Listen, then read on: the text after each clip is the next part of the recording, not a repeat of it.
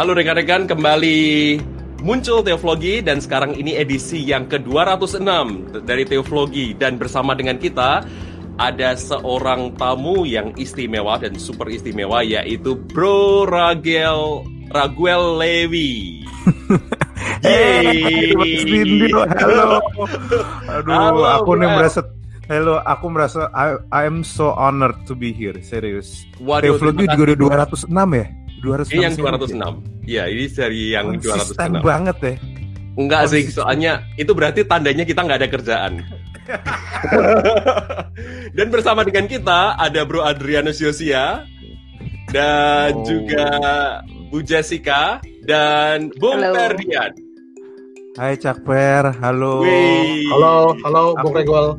Aku suka sekali sama cara-cara Cakper uh, penalaran-penalarannya udah dari lama aku perhatiin. Halo. aku aku bisa cerita satu nggak Cak ke Bung Reguel sebelum Boleh dong.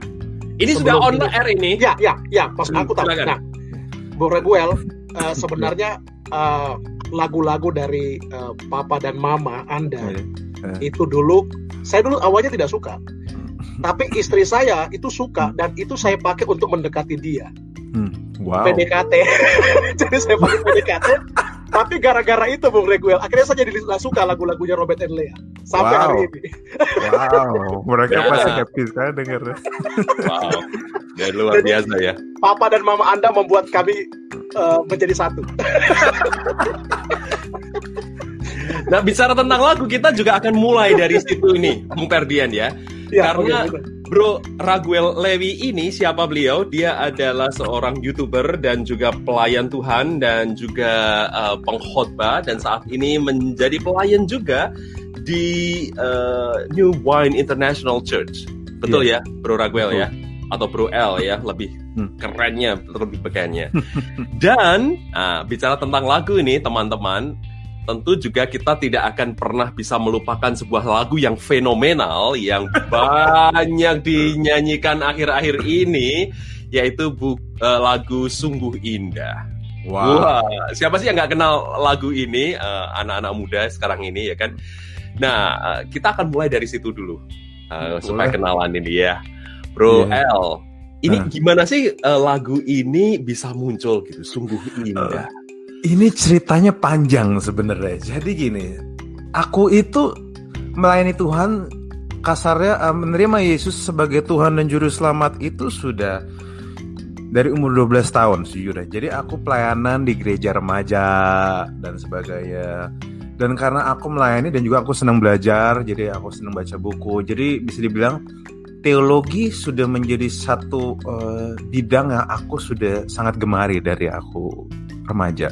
Memang senang baca saat semua orang masih bacanya ini begitu aku senang baca buku-buku yang kayak gitu. Nah, tapi begitu aku beranjak remaja, aku mungkin gini aku lahir uh, dan dari dulu melayani di gereja yang alirannya karismatik lah sebenarnya. Walaupun tidak karismatik banget ya, nggak sampai membahas roh dari ujung kepala ujung kaki juga.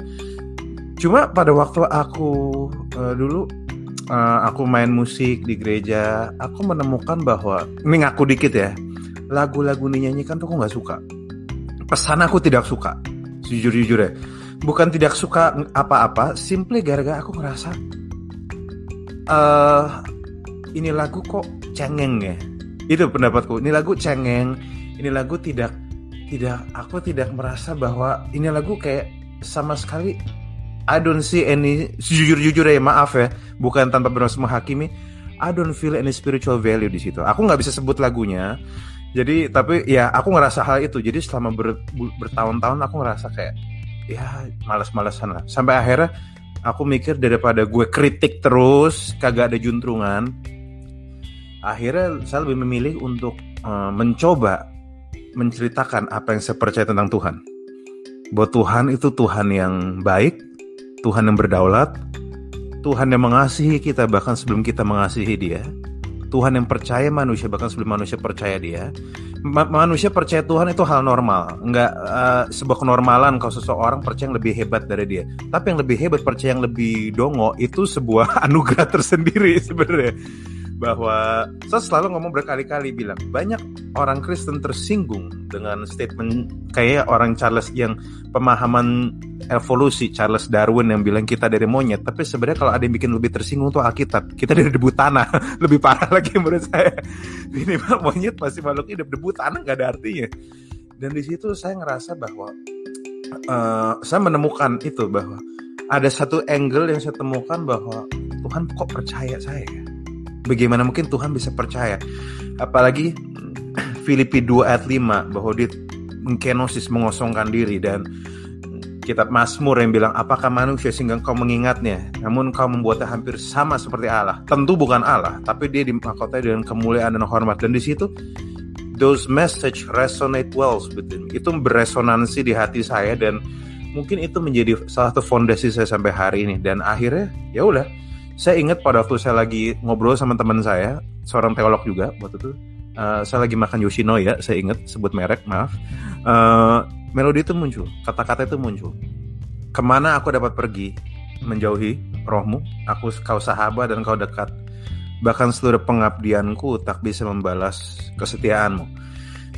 Kita bakal lebih sering gagal ya. Tapi kok kayak Tuhan tuh nggak berhenti menyerah? Dan bagaimana sungguh indah pengorbanan bagaimana pengorbanannya yang indah dan bagaimana saya sendiri ya terlalu dalam untuk dimengerti. Karena saya mempercaya begini banyak orang yang sering bertanya bahwa hey uh, kenapa manusia apa nama Tuhan bisa jadi manusia? Bagi saya itu sebuah pertanyaan yang uh, salah. Karena bagi saya tidak ada mustahil bagi Tuhan. Kita bilang gitu. Tapi bagi saya pertanyaan lebih relevan adalah kenapa dia mau jadi manusia? Bagi saya dia jadi kedondong juga bisa dia bisa jadi apa aja. Tapi kenapa dia mau? Itu pertanyaan yang lebih motif bagi saya gini. Karena saya juga senang belajar uh, hal-hal uh, yang uh, logika hukum ya. Jadi logika hukum saya masuk di sini. Motif itu penting. Kenapa motif dia mau menjadi why itu kan itu juga menentukan apakah seseorang dijatuhi bersalah atau enggak. Dan saya menemukan bahwa why-nya Tuhan itu menurut saya saya tidak akan bisa cerna karena sebenarnya manusia bisa musnahin dan bisa dibikin lagi bahwa dia mau menyelamatkan kita. Oke, ada statement bahwa kita diciptakan sesuai gambar dan rupa Allah. Iya, betul.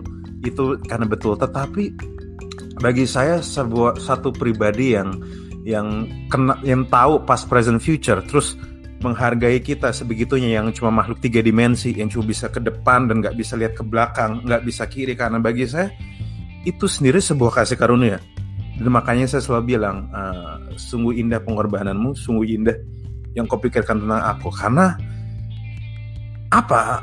Itu itu sesuatu yang resonate dan akhirnya saya nggak pernah mikir lagu itu akan meledak. Karena bagi saya saya hanya ingin mengekspresikan apa yang saya percaya, apa yang saya pelajari.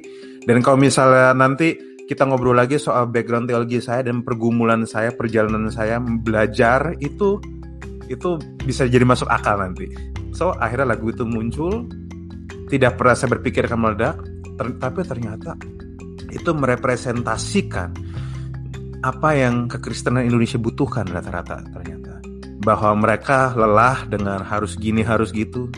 Mereka lelah dengan mereka datang gereja karena ritual dan mereka suka lupa bahwa mereka bahwa Tuhan menaruh nilai tinggi di hidup mereka. Ini yang saya sering kali mereka sering kali lupakan bahwa Tuhan itu sebegitu menghargai kita dan kenapa kita tidak menghargai diri kita secara proper gitu maksudnya. Kenapa kita nggak tahu diri? Dan itu yang membuat saya akhirnya kayak saya rasa itu yang resonate really well. Itu sih. Itu sih.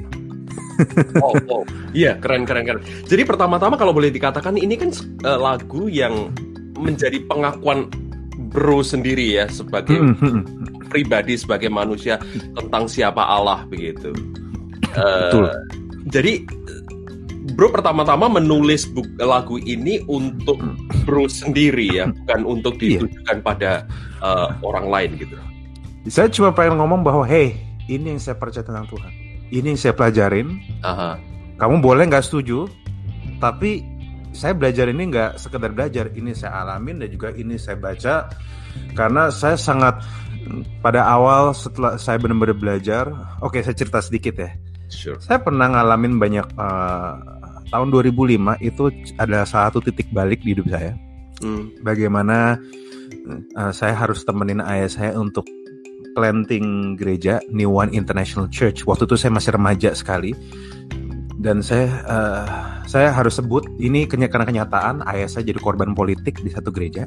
Saya harus ngomong karena ini sebuah realita. Maaf, saya nggak perlu sebut namanya, sebut saja gereja melati gitu ya. Uh, dan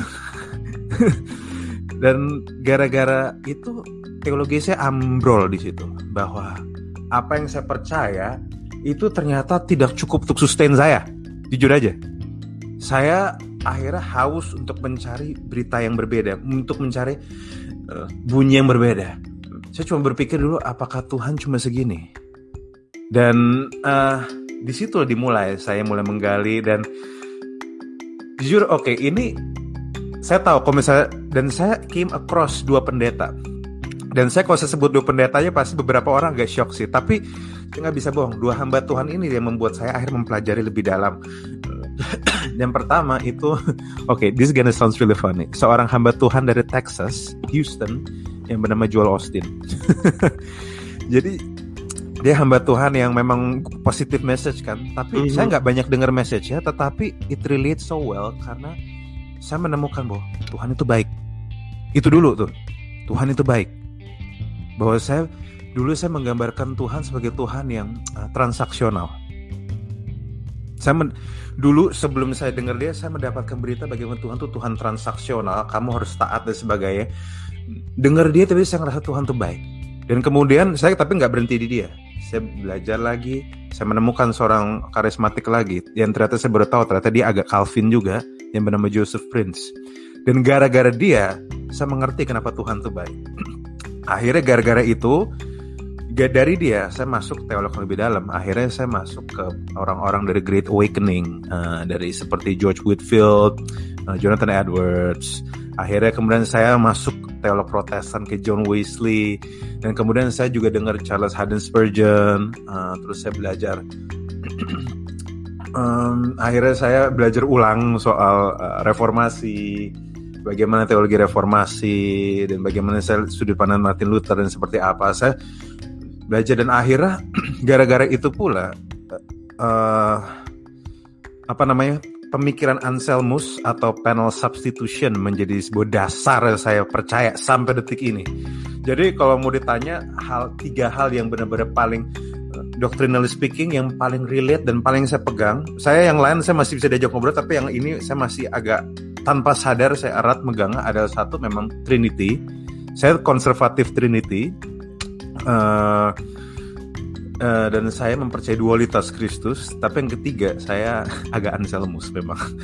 Uh, dan itu sebuah fak, sebuah uh, bukan teori ya sebuah uh, doktrin atau sebuah narasi yang bilang bahwa Yesus itu mati bukan bayar ke iblis tapi bayar ke Bapa. Karena salah saya itu sebuah realita yang mind blowing bagi saya bagaimana sebenarnya dia tidak perlu bayar. Yesus tidak kasar tidak perlu bayar, tapi itu dan itu menjadi fondasi saya hidup sampai sekarang. Dan makanya lagu sungguh indah itu pun sangat kental sama substitusi itu. Kalau misalnya dipelajarin sangat kuat di situ karena saya nggak ngerasa bahwa dia wajib. Dia tidak wajib untuk menukar, tetapi tentu saya tahu masih ada doktrin soteriologi yang lain cuma ini yang saya tanpa sadar saya hidupin aja dan itu membuat saya sampai detik ini ya hidup. Mm-hmm. itulah ekspresi iman saya. Tapi entah kenapa tahun 2017 2016 mulai banyak yang cover sehingga tiba-tiba meledak aja. Saya juga kalau ditanya juga saya nggak ngerti sih. Tapi itu itu ekspresi iman yang kemudian menjadi suara yang beresonansi di begitu banyak kekristenan di Indonesia. Saya rasa itu sih. Kalau boleh saya menyimpulkan dari apa yang Bro uh, sampaikan tadi dan yang saya dengar, uh, teologi Bro lebih eklektik di sini dari mulai uh, teologi katakanlah karismatik dan kemudian ada dua hamba Tuhan yang tadi sudah disebutkan yaitu Joel Austin dan juga uh, Joseph Prince yang justru membuat Bro masuk uh, untuk mengenal teologi yang lebih klasik dan lebih uh, rasional boleh dikatakan saat ini uh, tadi yang ada hal-hal yang tidak dikompromikan dari keyakinan bro teologi trinitarian dan juga constitution. Nah, in terms of kalau boleh ini no offense ya bro, tapi kita kita sharing uh, tentang pendidikan. Karena ada orang yang selalu tuh mengatakan kalau nggak pendidikan uh, teologi itu wah ini nggak sah gitu ya.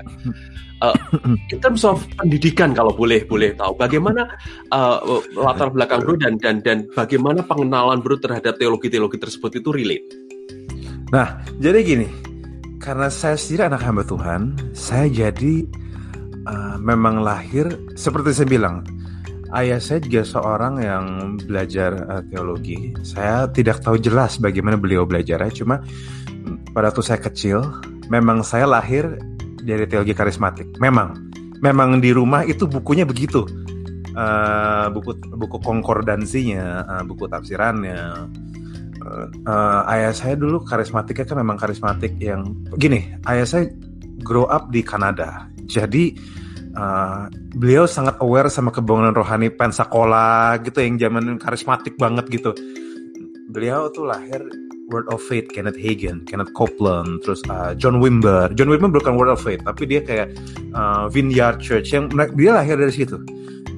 Makanya dari kecil saya baca buku seperti itu. Uh, mungkin dari ada seorang hamba Tuhan namanya Peter Wagner dari Fuller, dari Fuller dia uh, tentang bagaimana dia cerita tentang third of Holy Spirit. Saya tuh baca itu semua. Tetapi mungkin karena saya orang asiri dari lahir terbiasa suka bertanya why sehingga itu membuat saya saya suka hal itu tapi ada ada hal-hal yang saya tuh agak kosong di situ. Jadi hmm. uh, tentang kontekstuality, konteks dari sebuah teks. Wow. Jadi eh, jadi dari saya remaja tuh saya memperhatikan kenapa ya? daripada orang banyak rekan sejawat saya dulu pas ngeliat ayat langsung kita aminkan hal ini kan? Kita aminkan apa yang tidak pernah dilihat Tuhan sediakan bagi kita. Tapi pada saya sendiri dari, dari muda saya ngeliat kenapa ayat ini muncul ya? Apakah ayat ini memang harus dibaca cuma satu gitu? Saya memperhatikan dan saya nggak bisa geser pikiran itu. Saya nggak bisa walaupun uh, pada waktu mereka mengutip itu pas saya lihat ayat atas ayat bawahnya ini saya dulu belum belajar apa apa saya lihat ayat atas dan ayat bawah saya mikir emang emang harus begini ya karena kok atas bawahnya agak beda ya pesannya agak beda ya agak tabrakan ya itu yang bikin saya akhirnya belajar kalau ditanya apakah saya S1 teologi? Jujur saya nggak S1 teologi. Tetapi saya itu belajar, uh, saya ambil banyak kelas, saya ambil banyak course. Course saya itu cukup banyak, jadi course um, firman Tuhan, course menafsir firman, terus course hermeneutik. Karena semakin saya baca sendiri, semakin saya bingung jujur aja. So saya ngerasa bahwa rasanya kok saya butuh ngelihat, saya butuh tambahan vitamin sudut pandang lain deh akhirnya saya banyak ambil course itu dan sampai detik ini kok saya banyak ambil course dan training uh, itu training yang paling formal rata-rata sih memang formal tapi training formal saya yang paling formal itu pada waktu training kependetaan saya pendidikan dan pelatihan itu dan itu jadi kalau misalnya pembelajaran saya rata-rata seperti itu sih karena saya sem jadi saya ngaku saya sempat kepikiran masuk benar-benar masuk sekolah teologi. Hmm. Ini saya terbuka jujur ya, saya minta sure. maaf. Tapi ada hal terjadi tahun 2005 sehingga bikin saya akhirnya nggak jadi karena saya luka. Saya luka. Akhirnya saya ambil kelas sekolah yang lain dan juga saya ngaku saya minta maaf sekali lagi. saya kok melihat jadi di gereja saya dulu ada begitu ada orang-orang yang masuk S1 teologi. Dan saya expect mereka tinggi dong, saya pengen tahu. Tetapi begitu saya melihat cara bekerja mereka dan bagaimana kok nggak sesuai sama ekspektasi saya ya, itu aja sih. Kok nggak sesuai um, uh, mereka knowledge bagus, tetapi uh, beberapa sisi-sisi praktika yang jemaat butuhkan kok nggak kena ya maksudnya. Itu yang bikin saya jadi makdek sendiri. Ini pengalaman saya real dan kedua kenapa berbeda sekali ya pada tuh saya ngobrol sama yang mungkin teologi S2, S3 lain ya. Jadi saya ngerasa kayak bimbang sendiri. Hmm. Jadi so uh, apalagi pada waktu saya melihat uh, sekolah teologi mungkin di Indonesia, saya melihat kok lebih banyak cenderung ke aliran mereka ya. Padahal saya expect sesuatu untuk saya pengen lihat. Apalagi semenjak saya ketemu beberapa hamba Tuhan yang membuka mata saya bahwa kekristenan itu sebuah kuali besar. Bahwa nggak cuma satu aliran bahwa ternyata begitu banyak. Dan ini excites me membuat saya suka cita bahwa ternyata oh ternyata nggak gini doang ya. Jadi itu itu perjalanan saya. Wow. Iya keren. Teman-teman ada nggak yang mau merespons atau mau menggali lagi? Silahkan mungkin mungkin Silahkan. saya bung NS thank you thank you uh, Bung Raquel hmm. untuk Bung L ya untuk sharingnya yang dahsyat ya. Uh, saya tertarik dengan beberapa statement Anda, Bung. Uh, misalnya tadi kan tema kita ini kan soal uh, ini ya, bagaimana mengkomunikasikan kabar baik dan saya yakin Anda ini sangat uh, berpengaruh sekali di kalangan uh, generasi muda begitu ya. Uh, beberapa statement Anda tadi menurut saya uh, penting untuk untuk disimak sebenarnya. Hmm oleh para pemimpin gereja begitu. Uh, misalnya tadi Anda menyebutkan soal uh, konflik hmm. uh, di level leadership gitu ya, yang membuat Anda seperti seolah-olah uh, hilang harap lah hmm. dengan hmm. dengan institusi. Saya tidak bilang dengan gereja ya, karena gereja ini kan bukan institusi ya. Uh, gereja itu kan kalau kita uh, bedah secara teologi kan lebih daripada sekedar gedung dan institusi. Uh, jadi institusi gereja Anda Anda kecewa di sana. Kemudian tadi Anda juga sempat cerita soal uh, perjumpaan dengan dua hamba Tuhan yang membuat Anda melihat ada pesan hmm. spesial ya soal kasih misalnya ya, hmm. soal uh, yang penting sebenarnya untuk karena Kemudian tadi Anda juga cerita soal uh, tidak jadinya Anda masuk sekolah teologi lagi-lagi karena ada sebuah hal yang Anda perhatikan di, di, di uh, sekolah teologi di Indonesia. Nah, mungkin jadi, jadi pertanyaan saya begini, uh, Bung El, uh, apa yang Anda mungkin tangkap dari dari uh, keresahan anak-anak muda sekarang Bu yang mungkin juga perlu kami sebagai teolog yang kadang-kadang di Menara Gading begitu ya. ya kan. Kami hmm. kadang-kadang ini kan di awang-awang ngomong ya kan uh, nggak nggak turun ke bawah. Termasuk juga dengan uh, pemimpin-pemimpin atau mereka-mereka yang berkecimpung di hmm. gereja dalam arti institusi apa apa yang anda tangkap keresahan apa atau uh, message atau voices apa yang yang yang tampaknya mungkin uh, kuat sekali tapi kurang didengarkan atau kurang kurang ditangkap. Nah, itu itu terima kasih Pak atau Caper atas pertanyaannya karena saya punya jawabannya. Jadi gini, banyak orang berpikir bahwa ini dari apa yang saya lihat bahwa ya. sering kali banyak gereja bermasalah teologinya, tapi sejujurnya di Indonesia nggak banyak yang masalah sama teologi. Rata-rata konservatif kok. Setuju. Sebenarnya banget. Banget. Rata-rata konservatif kok. Apa masalahnya? Rata-rata kredonya sama kok. Beda dikit-dikit doang. Iya, dan sebenarnya nggak ada beda-bedanya sebenarnya satu dengan yang dan kalau mau ditelusur teologinya juga mirip-mirip satu dengan yang lain. Mirip semua. Jadi sejujurnya saya harus ngomong jujur, masalahnya nggak totally karena teologi tapi satu saya tanggap, masalah leadership, kepemimpinan.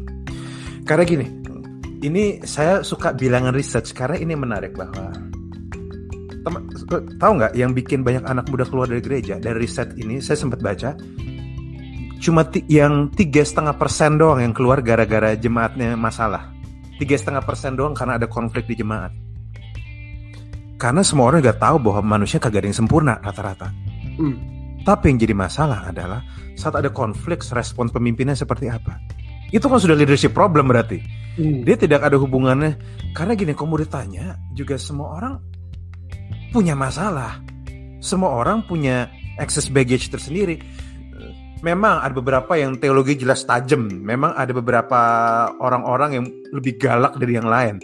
Tapi mayoritas teologinya lihat sama-sama aja masih percaya Bapak Putra Roh Kudus.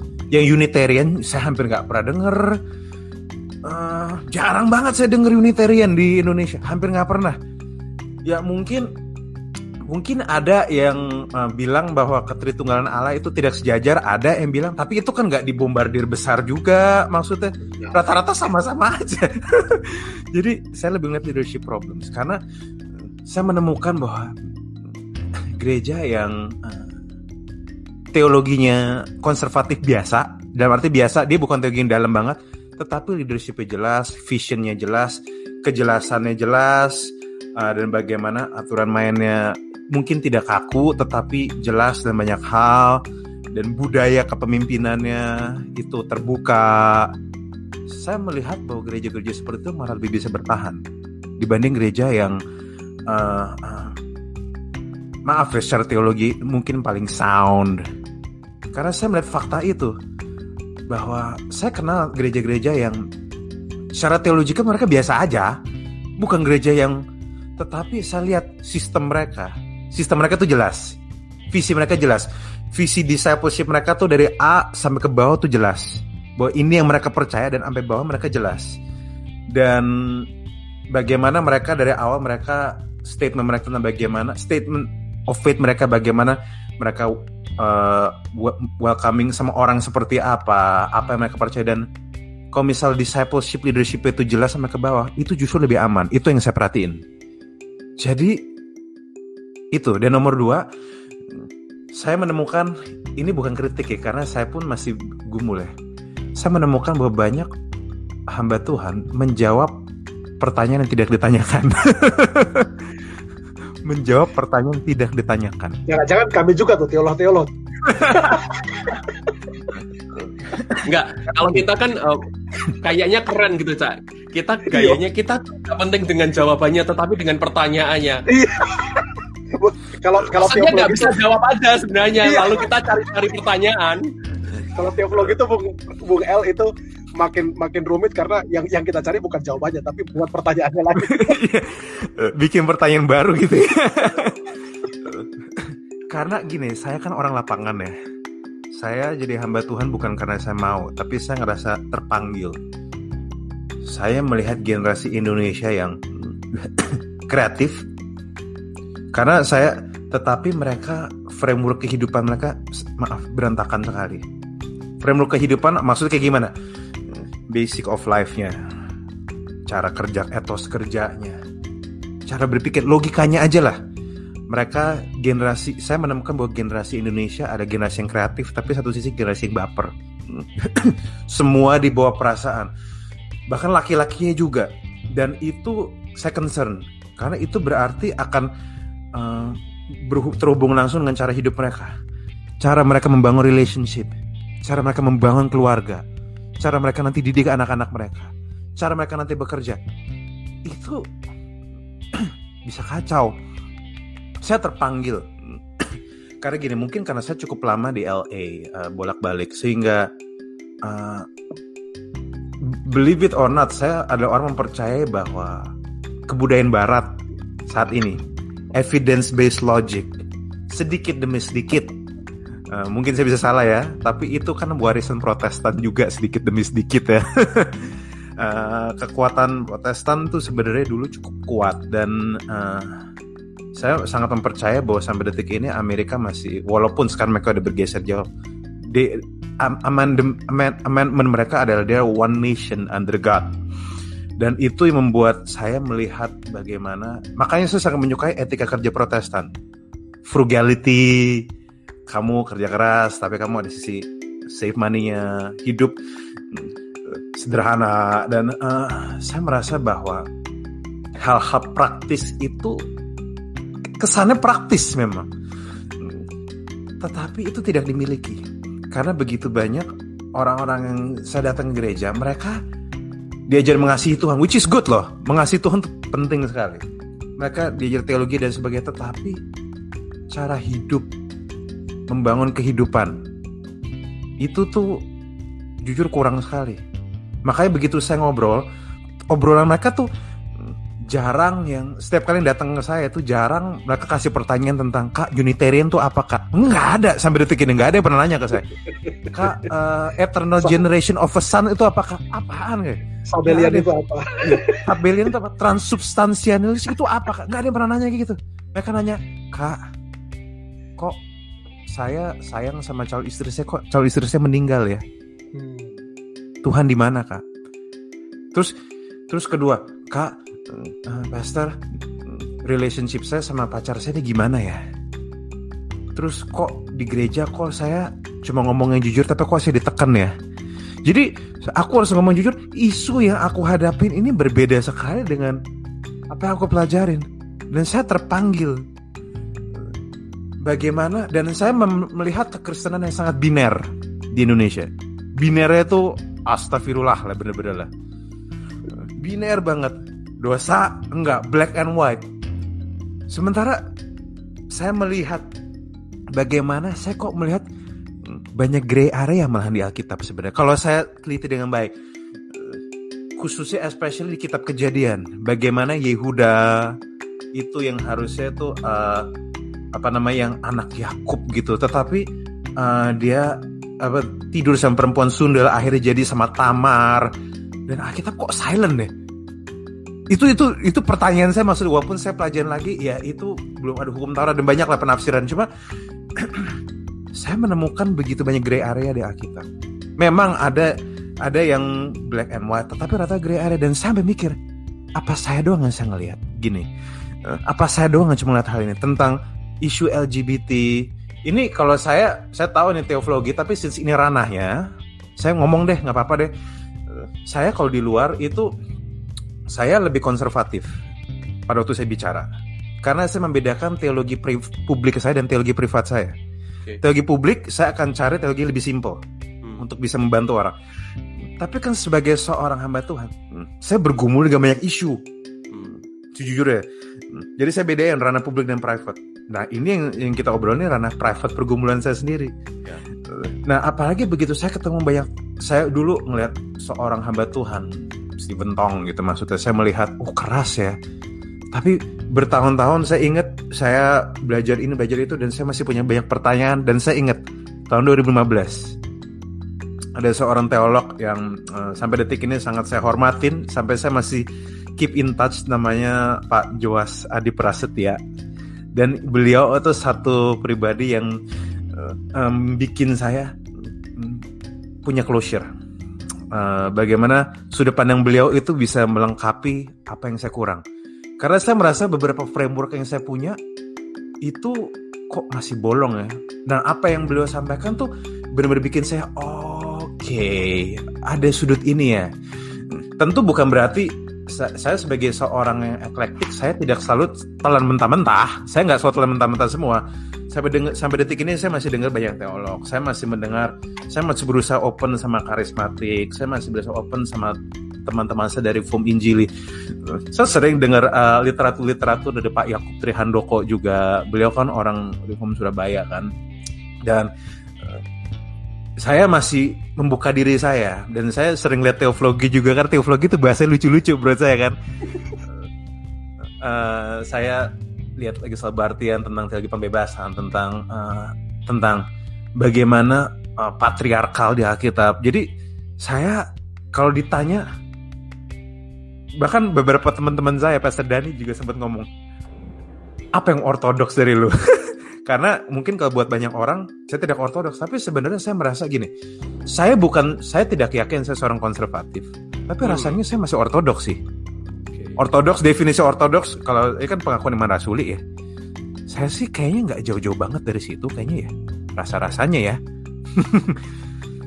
Bro aku boleh tanya nggak Uh, okay. tadi, tadi nyebutin bahwa di dalam Alkitab sendiri ada gray area gitu. Apakah problemnya adalah begini? Ketika Ru, merenungkan kembali uh, kesimpulan itu, apakah itu tidak dipengaruhi juga oleh pengalaman masa lalu khususnya tahun 2005 ketika menghadapi suasana real betapa kejamnya uh, politik gereja itu sehingga kemudian wah ini kita nggak bisa nih uh, apa melihat hitam putih. Nah, kalau itu memang benar, saya rasa ini ini juga bagi saya ini deep theology dan setiap teolog harus belajar bahwa memang ada peristiwa yang membuat kita itu kata Richard Rohr itu necessary fall. Jadi sesuatu yang membuat kita terjatuh secara niscaya itu membuat kita nggak bisa kemudian uh, ini grey area apa hitam putih.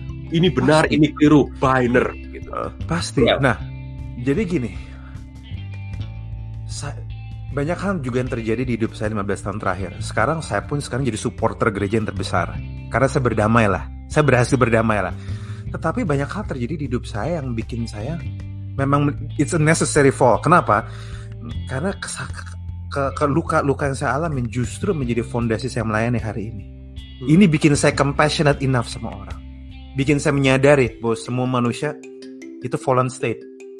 Sinful state, fallen state, udah terserah lah. Itu urusan ntar lah. Ada yang bilang sinful state, ada yang bilang fallen state, cuma tidak ubah kenyataan bahwa semua manusia telah kalau dalam bahasa uh, uh, teologi reform telah melanggar dosanya seperti uh, kain kotor lah. Dan uh, itu membuat saya compassionate enough. Karena saya menyadari bahwa semua orang sama kayak compassion saya dimulai dari situ dan itu membuat saya rasa-rasanya bisa bersabar sama orang-orang kayak gini. Orang-orang yang berdosa dan akhirnya itu juga membuat cara saya melihat Alkitab juga jujur berubah. Bagaimana bahwa sebenarnya apalagi minta maaf sekali, saya juga kan nggak cuma ngelihat dari sisi orang-orang yang kan kita tahu bahwa ada teolog Kristen yang sebenarnya tidak Kristen, tidak percaya Kristus Tuhan Juru Selamat. Ada juga yang kayak gitu walaupun mereka, mereka Kristen ateis lah maksudnya lah. Uh, contoh saya sempat baca yang dulu seorang pendeta GKI Yohanes uh, Rahmat, saya sempat lihat juga. Saya sempat memperhatikan literatur dari saya menyukai tekstual kritisism ya makanya saya kadang baca itu deg-degan takut jadi ateis aja habis itu kan. Uh, Dominic Crosang, orang-orang Jesus Seminar saya baca. Terus ada Archbishop yang dulu di Inggris Anglikan punya uh, John Shelby Spong saya juga pay attention sama beberapa diri ya karena saya pengen tahu aja I'm just I'm just curious aja. Kenapa sih mereka bisa jadi kayak gitu? Apakah mereka nggak percaya resurrection gitu? Apakah mereka nggak percaya kok bisa gitu? Dan akhirnya saya understand sudut pandangnya dia. Tapi itu yang membuat saya rindu sebenarnya untuk bisa masuk ke berbagai macam gereja. Karena bagi saya ini kuali yang besar ini saya enjoy. Saya walaupun background saya karismatik saya enjoy kok ngobrol sama yang ekumenis kok. Saya enjoy ngobrol sama teman-teman saya yang beda dan bahkan mentertawakan teologi kita masing-masing. It's good to laugh about our own theology maksudnya kekonyolan-kekonyolan kita. Jadi ya. Tapi memang saya nggak bisa bohong bahwa dasar saya melayani hari ini adalah karena hal-hal yang saya alamin dulu itu yang eh, jadi banyak orang bilang bahwa maaf theological apa namanya uh, kepintaran uh, knowledge itu is power which is good. Tapi saya juga percaya weakness is power. Saya hmm. percaya bahwa fall juga is power. Karena percaya nggak atau enggak it helps you to relate. Itu membantu untuk relate sama kehidupan nyata. Dan bagaimana firman Tuhan uh, Alkitab kitab suci bersinggungan dengan kehidupan nyata. Itu struggle saya selama 15-17 tahun terakhir. Gimana sih bersinggungan? Semua orang bilang nggak boleh exegesis, harus exegesis. Oke, okay, tetapi ada beberapa firman Tuhan yang kalau di yang maaf ya kalau saya ngomong di exegesis tetap powerful. Ya. Ada loh. Seperti ini saya ngomong jujur ya, uh, saya tiap setiap hari saya bertemu dengan orang-orang theological orang-orang biblical dan orang-orang vertical, ayatiah istilahnya. Dan keren istilahnya. Ya, vertical kan, ayatiah kan, comot-comot. Tapi memang ada beberapa ayat yang saya harus akuin. Saya hidupin itu tanpa saya peduli konteksnya. Saya hidupin bener-bener. Kenapa? Because this verse have saved my ass more than thousand of times. Contoh, uh, setiap orang harus secepat untuk mendengar, lambat untuk berkata-kata, lambat untuk marah. Ini adalah pinpoint leadership saya di dalam pengembalaan. Di mana pun dan bukan cuma dalam pengembalaan, dalam kehidupan nyata saya, di dalam my everyday life, ini pinpoint saya. Bagaimana saya perlu mendengar kalau ada kasus terjadi, saya dengar harus ada dua sisi. Kamu sebagai pemimpin harus netral, jangan memihak harus parsial. Eh maksudnya harus jangan jangan kamu ber, berpihak dulu, dengar dulu. Karena sering kali terjadi orang yang cerita, sering kali dia hanya menguatkan sudutnya dia. Dia pasti akan menganggap orang lain jelek. Especially dalam relationship. Pastor ini gimana? Cowok saya gini gini gini gini gini. Ternyata pas ditanya cowoknya, ya pacar saya begini begini gini, saya stres juga gini gini. Ternyata dua-duanya ada dosa sendiri juga. Dalam hal praktika kehidupan, ayat itu menyelamatkan diri saya dari mengambil keputusan salah berka, beratus dan beribu-ribu kali. Jadi ini sebuah realita. uh, bagaimana walaupun ini bagaimana ini literat bagi satu sisi ini literatur ribuan tahun yang memang harus di, diperlakukan seperti itu tetapi satu sisi entah kenapa dia punya power sendiri yang bisa in everyday life juga bisa Amsal bilang orang bijak lihat malapetaka bersembunyi. Which is right. Benar lihat malapetaka kan kalau banyak orang Indonesia ngeliat malapetaka ada tembak-tembakan malah mereka ngeliatin di, di videoin gitu ngeliatin gitu. Ada waktu itu terjadi tembak-tembakan teroris saya ingat di Bundaran HI di videoin terus malah ada yang jualan jualan kredok di situ jualan telur gulung jualan bakso di situ. Gila. Sementara ngeliat malapetaka orangnya you should run maksudnya kamu bisa aja kena baku tembak gitu maksudnya lu kayak nggak lu kayak nggak punya nyawa apa gitu nyawa lu sembilan gitu nah itu itu realita yang saya hadapin tapi saya tanya satu lagi ya, Cak. Boleh, boleh. Cak, silakan. ya. Karena ya, tadi saya lihat uh, ada, satu yang yang yang yang uh, berhubungan dengan pertanyaan pertama saya tadi dan juga dengan yang ditanyakan uh, Bung Nidyo gitu. Uh, tadi sempat Anda sebutkan uh, Bung El soal uh, Anda yang belajar dari berbagai uh, aliran ya. Uh, hmm. saya, saya jujur uh, kagum sekali Anda sebagai uh, seorang karismatik tapi justru mau cawi-cawi misalnya Calvinis uh, tatkala bukan hal yang asing lagi kaum Calvinis itu sering mencaci maki kaum karismatik. Oh iya. ya, Saya bingung makanya. Maaf, maaf kaum anda ya cak ya. Iya saya Calvinis Bung El. Jadi, nah tapi yang menarik Bung El istri saya Pentakosta. Jadi nah, itu makanya saya bilang Robert and Leah menyatukan kami. nah, tapi poin saya begini Bung El. Poin saya adalah uh, apakah bisa jadi ini semacam keresahan juga dari anak-anak muda. Kalau saya boleh kaitkan lagi dengan topik kita ya bahwa uh, apalagi tadi Anda sempat sebutkan yang juga ditanyakan Bung Minjo tadi soal biner. Uh, biner ini kan pandangan uh, generasi sebelumnya ya, mungkin pandangan generasi boomers lah yang memang dulu TV-nya kan cuma hitam putih gitu. ya TV-nya kan cuma hitam putih, tidak banyak pilihan dan waktu itu cuma satu TV kan tidak punya banyak station gitu. Jadi udah ada berpacu dalam melodi kan. ya tapi hitam putih, oh enggak udah berwarna ya. ya udah berwarna kayak itu. Iya. Jadi uh, maksud saya uh, sedangkan sekarang kan situasinya beda sekali gitu loh. Hmm. Nah, yang saya mau tanyakan, bisakah juga saya katakan bahwa inilah keresahan sebenarnya anak-anak muda sekarang yang juga perlu kita dengarkan bahwa mereka memang senang terkoneksi, tapi lucunya dan uh, lucu yang menyedihkan, uh, gereja justru menarik mereka untuk betul tadi kata anda, Bung El, uh, menciptakan musuh yang sebenarnya bagi mereka itu bukan musuh. Jadi kasarnya itu apa ya? Musuh itu di, di, di, di create dalam diri anak-anak muda. Hmm. yang sebenarnya mereka itu sejatinya uh, tidak pernah punya punya persoalan dengan itu. Saya ingat sekali contoh uh, Bung Elia. Uh, saya mengajar juga di, di kampus di, di, di UK Petra dan saya ingat sekali uh, di beberapa kelas etika saya misalnya contoh misalnya soal uh, rasisme lah atau soal ya, termasuk juga soal denominasi gereja uh, mereka sempat di beberapa paper mereka tulis begini Bung El saya juga bingung saya nggak pernah punya kebencian kepada suku tertentu misalnya dan suku tertentu itu tidak pernah misalnya eh, orang-orang suku tertentu itu ya tidak pernah misalnya mem memperlakukan saya dengan buruk. Denominasi itu tidak pernah memperlakukan saya dengan buruk. Tapi anehnya, nah ini orang tua, uh, kakek nenek, pemimpin uh, agama, pemimpin gereja itu kayak apa ya mengajarkan turun temurun jadi akhirnya jadi dosa, dosa turunan tenanan jadi benar jadi dosa turunan begitu ya. Padahal buat mereka itu tidak ada pengalaman eksistensial. Bung El, tidak ada sama sekali pengalaman.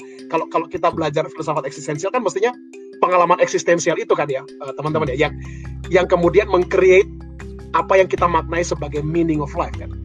Nah, tapi kan ini justru dan itu juga jangan-jangan Bung El yang membuat adik-adik kita ini seperti yang Anda bilang tadi itu tidak punya etos. Karena mereka ini di, di create mereka tidak diberi kesempatan untuk mengcreate diri mereka sendiri. Jadi kalau saya ingat ada kata seorang pendeta GBI di Jayapura saya ingat sekali. Kalimat dia bagus sekali. Generasi ini generasi yang terhakimi. Ah. Oh iya betul. Respon anda bung El?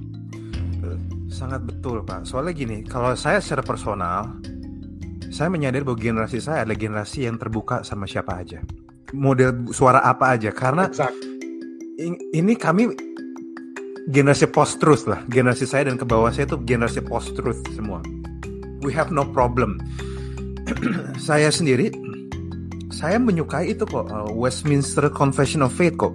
Saya sangat menyukai pengakuan iman Westminster yang saya agak agak suka beratnya adalah Puritan spiritnya aja kadang. Karena uh, Westminster Confession kan dibangun oleh apa namanya dibikin oleh orang-orang Puritan. Dan yang sebenarnya gini yang saya pelajarin generasi ini kalau belajar teologi mereka nggak peduli mau maafin karismatik. Mereka nggak suka mengkotak-kotakan mereka lebih suka terkoneksi. Cuma sering kali memang um, saya nggak tahu. Saya udah 3-4 bulan ini saya tertarik dengan satu statement namanya the Puritan spirit. Ngeroh Puritan. Seakan-akan kita yang pure, kita yang paling bersih, kita yang paling tak terkontaminasi.